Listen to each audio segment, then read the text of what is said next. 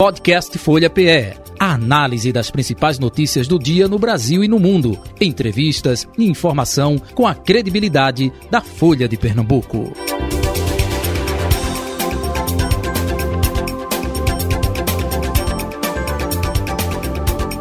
Folha Política. Folha Política, terça-feira, dia 27 de setembro de 2022. Vamos repercutir, claro, a pesquisa Folha e PESP, divulgada hoje na Folha de Pernambuco, jornal impresso. Estaremos conversando com Marcela Montenegro, diretora executiva do IPESP, Instituto de Pesquisas Sociais, Políticas e Econômicas, é, daqui a pouquinho já com a gente, e Carol Brito, subeditora de política da Folha de Pernambuco. Além da 96,7 e também da 102,1, nós estamos transmitindo pelo youtube.com barra Folha de Pernambuco, ou seja, você pode assistir a nossa entrevista. E também no Instagram, arroba Rádio Folha PE. Só para deixar o ouvinte, internauta, espectador situado, pesquisa Folha de Pernambuco e PESP, Marília consolida a liderança e segundo lugar fica empatado. A quarta rodada do levantamento mostra que outra vaga no segundo turno está indefinida. Para situar você, com a eleição já batendo a porta, a quarta rodada da pesquisa Eleições 2022, governo de Pernambuco, realizada pela Folha de Pernambuco, em parceria com o Instituto de Pesquisas Sociais, Políticas e Econômicas, IPESP, mostrou a estabilização da candidata Marília Arraes, do Solidariedade, em primeiro lugar, com 35% das intenções de voto. Mas é impossível determinar quem vai disputar o segundo turno com ela. Em segundo lugar, estão numericamente empatados Anderson Ferreira, do PL, Danilo Cabral, do PSB e Raquel Lira, do PSDB cada um com 12%. Em seguida, tecnicamente empatado está Miguel Coelho, do União Brasil, com 11%. O candidato do PTB, Wellington Carneiro, tem 1%. Entre os entrevistados, 12% disseram que não votam em nenhum dos candidatos ou preferem votar branco ou nulo. Já o percentual daqueles que disseram que não sabem ou não quiseram responder chegou ao menor patamar desde o início desta série, 4%. Em relação a quem o eleitor não votaria de jeito nenhum, Anderson Ferreira teve 27%, Danilo fica em segundo com 20%, Marília com 17%, Miguel com 11% e Raquel Lira tem a menor rejeição com 9%. O levantamento ouviu mil pessoas, mil pernambucanos, nos dias 23, 24 e 25 de setembro deste ano. A margem de erro é de 3,2 pontos percentuais para mais ou para menos, e o intervalo de confiança é de 95,45%. A pesquisa foi registrada no Tribunal Regional Eleitoral aqui de Pernambuco, sob protocolo PE 01647 de 2022 e também no Tribunal Superior Eleitoral TSE, sob protocolo BR 09992 de 2022. Então, isso dito e suposto, situando o nosso ouvinte, internauta, espectador, vamos cumprimentar a nossa convidada, Marcela Montenegro, diretora executiva do IPESP. Bom dia para você, Marcela. Seja bem-vinda aqui ao Olá. Folha Política da Rádio Folha FM. Bom dia, Jota. Bom dia a todos os ouvintes Folha. Bom dia, pra Carol que... também. Isso, está aqui na bancada da Rádio Folha FM. Carol, bom dia. Seja bem-vinda também. Bom dia, Jota. Bom dia, Marcelo. Um bom dia a todos os ouvintes da Folha de Pernambuco. Muito bem. É, vou deixar você começar então, Carol. Fique à vontade. A pergunta a Marcela Montenegro. É, Marcela, o cenário dessa pesquisa IPESP divulgado hoje pouco muda em relação à última pesquisa é, feita no início deste mês, né? Então, diante desse cenário, por que, que o eleitor é, está demorando tanto é, para engajar nas eleições desse ano e se a gente vai ter realmente uma disputa que só vai ser definida ali naqueles últimos dias, no último final de semana de campanha.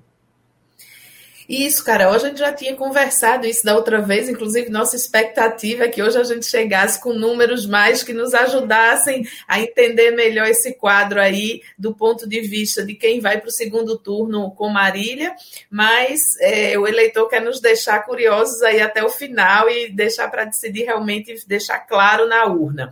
Veja, a gente vem conversando muito sobre as características dessa eleição em relação a vários aspectos é, a atenção muito voltada para a eleição nacional, com essa polarização do ex-presidente Lula e do presidente Jair Bolsonaro é, o interesse muito voltado para isso, deixando a eleição para governador um pouco mais secundarizada, é, essa tendência de escolher mais o final e, sobretudo, esse formato mais pentagonal da eleição. Ou seja, na verdade, a gente, diferentemente de eleições anteriores, a gente tem aí um rol de opções para o eleitor muito diversificado. Então, eu não diria nem essa questão só de deixar para decidir é, lá na frente, mas é exatamente é, ver desses nomes todos, dessa divisão aí de opções, é, ver qual vai ser o papel do voto útil, se isso vai acontecer, ou se de fato o eleitor vai escolher o da sua preferência. E nesse caso, existe uma clara divisão de preferências nessa segunda posição entre os demais quatro candidatos empatados, o que nos dá aí uma realmente uma indefinição sobre esse segundo turno. É, é Marcela, é, é, aproveitando, é, se falava muito, é, a gente chama de guia eleitoral, né? programa eleitoral gratuito e por aí vai. me parece que a gente não teve essa reviravolta toda devido a, talvez, o formato, não sei, e os debates, né? É, o eleitor, como a pesquisa constata, deixa para mais próximo, a última hora, como a gente chama. Os debates que estão acontecendo é, durante essa semana podem ser um definidor ou não necessariamente? Sim, Jota. Eu acho que a propaganda ela continua tendo seu papel, a televisão, é, com certeza, e as redes sociais, os programas de televisão, inclusive, ajudando aí a pautar as discussões nas redes sociais, seja o programa e seja as inserções, obviamente que a audiência das inserções, que são esses comerciais ao longo da programação, é muito maior, então a propaganda tem sim o seu papel, mas não resta dúvida que, sobretudo num quadro como esse de indefinição, a gente tem aí para frente dois fatos que serão de fato relevantes para essa definição final do voto. Um deles é o debate, hoje entre os candidatos, com certeza, não só o debate em si, mas como a repercussão que será dada esse debate. É, e, por final, a questão da política, que é o dia da eleição, ou seja, mobilização de prefeituras, de cabo eleitoral, enfim, essa movimentação do dia da campanha também é, vai ter um peso importante para definir, porque a gente tem aí nessa, nesse, nessa configuração de empate para o segundo lugar um ponto a mais ou a menos, o que venha da performance do debate ou o que venha desse dia da eleição é o que vai de fato fazer diferença aí para essa para essa segunda vaga, com certeza. É, lembrando só que é, hoje, né, dia 27, à noite, tem o debate da Rede Globo, né? Estão esperado. E amanhã, é, finalizando na TV Jornal com os candidatos ao governo de Pernambuco. Carol Brito. Isso, e Jota também lembrando que é uma expectativa muito grande sobre a presença ou não de Marília Reis, que é líder das pesquisas, uhum. né, e também de Anderson Ferreira, que está agora em Petrolina com Bolsonaro, né, uma expectativa sobre essas presenças ou não do debate, né. Perfeito. É, agora, Marcela, é, 81% dos que já definiram o seu candidato ao governo dizem que esse voto é definitivo, esse número, inclusive, aumentou, se eu não me engano, na última pesquisa era 76%. É, isso mostra que há pouca margem para aquele chamado é, vira-voto e que a estratégia dos candidatos tem que ser mesmo voltada para os é, eleitores indecisos? Sim, Carol, os números reforçam isso. A gente tem aí na pergunta estimulada 16% ainda de pessoas que dizem ou votar branco ou não sabem ainda em quem votar. E esse, esses 18%, ou seja, a gente está falando aí basicamente de um quinto dos eleitores que está indeciso, seja na questão da, da, de uma ou de outra pergunta. E é o que você disse, como a definição do voto daquele que você escolheu já é maior, né, 80%, então a estratégia de, realmente de buscar esse indeciso me parece que vai ser a estratégia nesse final. E, obviamente, a gente tem aí a conta também desse eleitor de que muda é, a opinião mais próxima, a gente tem a questão do debate, as próprias pesquisas é, do final também são uma referência para esse cálculo do eleitor é, numa situação dessa de empate, ou seja, quem tem mais chance ou não de ir para o segundo turno, já vislumbrando é, é, essa configuração do segundo turno. Então, é, são esses os aspectos que vão entrar na conta. Eu, eu concordo com você, eu acho que essa questão do eleitor indeciso é o que as as campanhas provavelmente estão buscando aí nessa reta final e para ver essa questão da virada, como é que vai se dar, né? Não é nem virada, como é que vai ser essa decisão no final é, da eleição. Uhum. Marcela Montenegro, uh, gostaria de uh, que você falasse agora sobre uh, alguns recortes, né, por região, porque temos Miguel lá de Petrolina, Sertão Pernambucano, Raquel do Agreste, Caruaru, temos Marília, Danilo e Anderson, região metropolitana, né? Danilo nasceu no interior, mas a trajetória política dele, região metropolitana, enfim.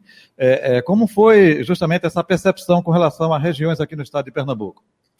Veja, Jota, os dados eles são muito consistentes em relação a isso. Se a gente for observar esse recorte capital, periferia, interior, periferia é o conceito que o IBGE utiliza para a região metropolitana, excluindo a capital. Uhum. É, a gente tem na, na capital, Marília, obviamente, lidera em todas essas três regiões, uh, de forma, inclusive, bastante equilibrada, um pouco maior no interior, e aí é, isso também é, é, fica bastante claro nos números dela ao longo da pesquisa, ela consegue pontuar melhor no interior, mas veja que interessante, na capital, o segundo colocado, e aí sim, com uma diferença numérica, não larga, mas uma diferença numérica em relação aos outros, vem Danilo, é, que vem em segundo lugar na capital. Na uhum. periferia vem Anderson, como se esperava, sua área de atuação. E no interior, o segundo lugar, numericamente falando, obviamente continuam todos empatados dentro da margem de erro, mas numericamente falando, no interior, Raquel e Miguel são os dois nomes. É, Raquel, um ponto, inclusive, acima é, de Miguel, que se destacam nessa segunda colocação, ou seja, saindo aí do empate rigorosamente numérico. Então, Danilo capital, Anderson periferia, Raquel e Miguel no interior, mostrando realmente a diversidade e a complexidade, vamos dizer assim, dessa eleição em função desses nomes regionalizados, enfim, essas coisas que a gente vem conversando aí na análise do quadro eleitoral desde o início. E explicado por conta é, de candidatos tentando ir no é, ninho do candidato adversário, né, na sua região. É, Raquel, essa semana estava é, é, fazendo campanha em Jaboatão Centro, Cavaleiro, ou seja, opa, periferia, terra de Anderson Ferreira, onde ele foi prefeito, né, aqui na capital pernambucana. Então, quem conseguir justamente obter mais votos nessas regiões do adversário pode ter um diferencial e acontecer esse desempate aí na segunda posição. Pode, não pode? Pode, com certeza. É, a, a ideia, inclusive, dele, né? é, a estratégia é exatamente essa. ok, Carol. É, e Marcela, nesse recorte por regiões, é possível também ver alguns movimentos ali interessantes, né? Anderson Ferreira, que tem uma dificuldade maior no interior, ele conseguiu, por exemplo, crescer de 6% para 10% nessa região após a visita de Bolsonaro no Agreste, nesse fim de semana. E Danilo Cabral, ele cresceu de 10% a 15% na capital, onde ele tem o apoio do prefeito João Campos. Esses movimentos é, nessa reta final podem indicar algumas tendências, Marcela, para fazer a diferença numa campanha tão é, acirrada? Sim, Carol, você bem chamou a atenção para essas evoluções. Isso, obviamente, já é resultado dessas estratégias de campanha que Jota também estava comentando, ou seja, é o investimento que cada campanha fez por áreas e etc. A gente tem aí esse elemento é, da eleição presidencial também como impacto. A gente vai ver aí na frente uma predominância muito forte do ex-presidente Lula no interior. Uh, e, e, obviamente, menor para o, o presidente Bolsonaro. Então, Óbvio que essas relações, essa interposição entre a eleição presidencial e a eleição é, estadual é, tem algum, alguma força. Afora isso, os próprios é, é, apoiadores e as alianças, como você bem lembrou, aqui no caso da capital, o prefeito João Campos, enfim, e outros nomes. É o que eu estava falando. Nessa reta final, o peso da política, sobretudo considerando aí o último dia da eleição, ele se faz presente é, de forma importante é, e no caso do candidato Danilo, obviamente, se favorecendo aí é, das alianças na perspectiva tanto da máquina estadual como é, municipal. Agora, Marcela, enquanto a gente tem uma disputa aí bastante indefinida para o governo do Estado, quando a gente vai para o cenário para presidente da República, esse cenário já está um pouquinho mais consolidado, né? Lula tem 63% das intenções de voto e Bolsonaro 21%. É, o quanto esse cenário tão polarizado pode afetar na disputa para o governo do Estado? Veja, Carol, aqui a gente tem um aspecto, sem dúvida nenhuma, eu diria que não é um pouquinho definido, é já realmente totalmente definido. Né? O ex-presidente Lula tem 63% das intenções de voto, 61% na espontânea, então basicamente é um voto bastante duro, vamos dizer assim.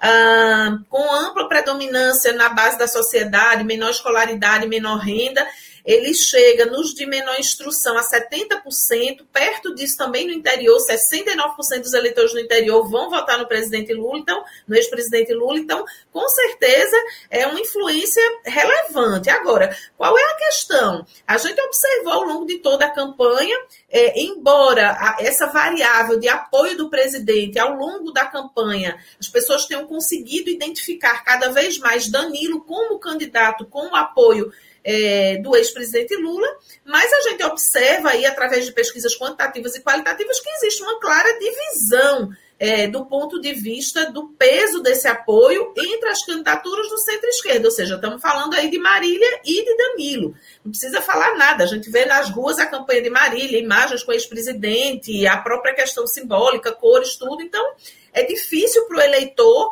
é, é, direcionar, isso não aconteceu nessa campanha, de direcionar completamente a influência é, desse apoio para apenas o candidato que tem o seu apoio oficial, que é Danilo. Marília, com certeza, se beneficiou de uma fatia desse, desse apoio do ex-presidente Lula, Lula, e isso está muito claro. Bem, é, é, até aproveitando, né, para quem está assistindo a nossa entrevista pelo YouTube, é, deixa eu colocar aqui na tela justamente é, para a presidência da República aqui no estado de Pernambuco, né? Porque esse recorte é, também da pesquisa Folha e PESP é, coloca Lula com 63% né, das intenções de voto, Bolsonaro com 21%, né? É, e aí a gente segue com é, Ciro Gomes, né? com 5%.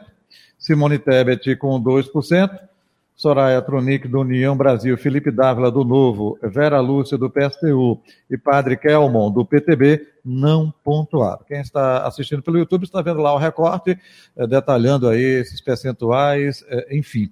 É, percentual entrevistados não votariam em nenhum candidato e branco ou anulariam, foi de 6%, e o dos que não sabem ou não responderam, 2%.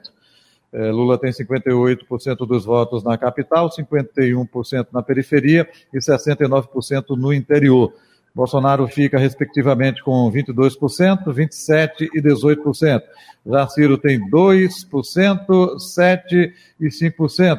É, no caso capital, é, metropolitano e interior. Simone Tebet possui 2% na capital, sobe para 3% na periferia e cai para 1% no interior.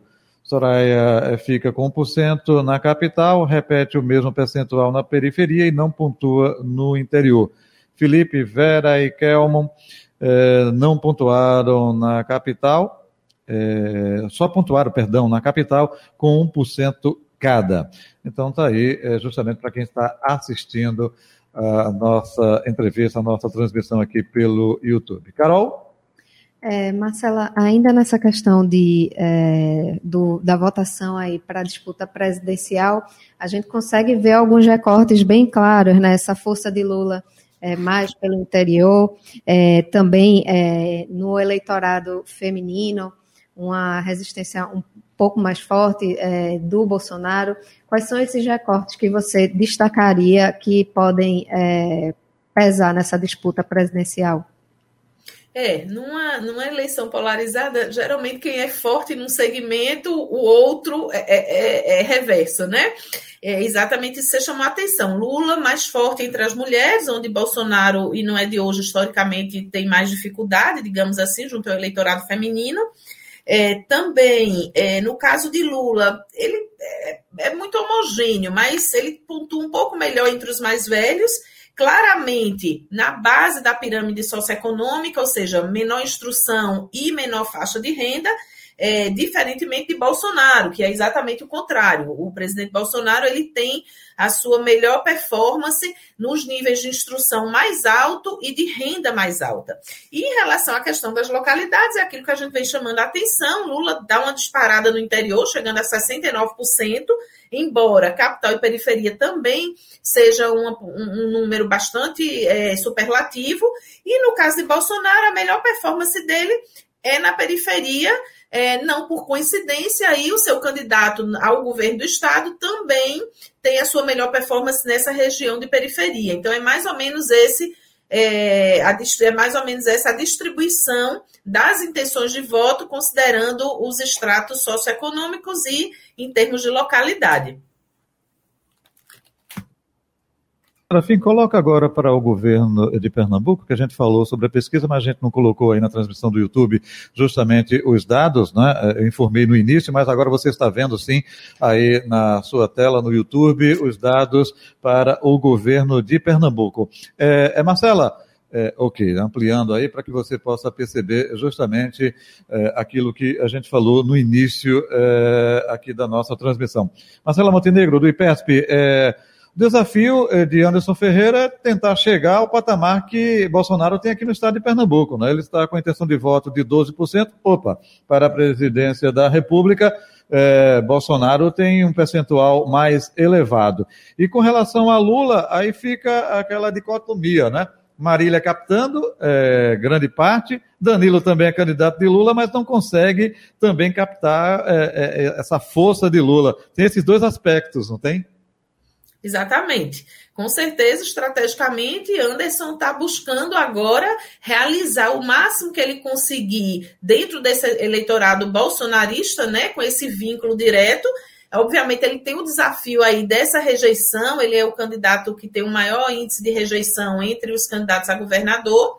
Uh, e no caso de Lula, é, é, o que a gente já conversou. Na verdade, Lula. É, Todos os candidatos, assim, Anderson menos, mas os outros também conseguem, é, é, enfim, ter um pouco desse eleitorado na medida em que Lula também é muito forte no interior e que existe uma sobreposição. No caso de Raquel e de Miguel, também dos seus eleitorados, sobretudo nessa faixa, quando a gente está falando aí do eleitor mais pobre, de menor escolaridade, esse eleitorado que vota em Raquel e Miguel, até pela proximidade e a, e a experiência com as, o conhecimento com as suas gestões no interior, é, existe uma sobreposição também com esse eleitorado de Lula. O eleitorado de Lula ele não é, vamos dizer assim, exclusivo é, só desse campo de centro-esquerda, mas sem dúvida alguma é ver o quanto aí que, sobretudo, Marília e Danilo, especialmente, que precisa é, é, brigar aí por essa segunda posição, o quanto que ele consegue trazer desse eleitor lulista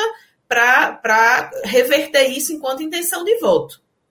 Perfeito. Vamos agora para o Senado. A mesma pesquisa, Folha e Pesca, deputada estadual Tereza Leitão do PT lidera em Pernambuco a disputa para o Senado Federal com 25% da preferência do eleitorado, de acordo com a pesquisa é, mesma, realizada nos dias 23, 24 e 25 de setembro pela Folha de Pernambuco e também pelo IPESP. É, aí nós temos, na sequência, André de Paula com 12%, Gilson Machado é, com 10%, e Guilherme Coelho com 8%. Estão aí tecnicamente empatados. Né? É, no YouTube você pode conferir todo o recorte aí, o quadro, detalhando eh, justamente essa corrida para o Senado. Né? É, os demais candidatos, aí temos Carlos é, Andrade Lima com 1%, 1% também para o é, Esteve Jacinto, né? Aqui na tela maior agora. Eugênia Lima com 1%, é, Roberta Rita com 1%, é, Deise Medeiros não pontuou, nenhum branco e nulo com 19% e não sabe, não respondeu é, 23%. Deixa eu voltar com Marcela lá. Senado é aquela situação, é, se bem que essa eleição tudo está acontecendo. Antes, tradicionalmente, opa, o governador puxa voto para o Senado, né?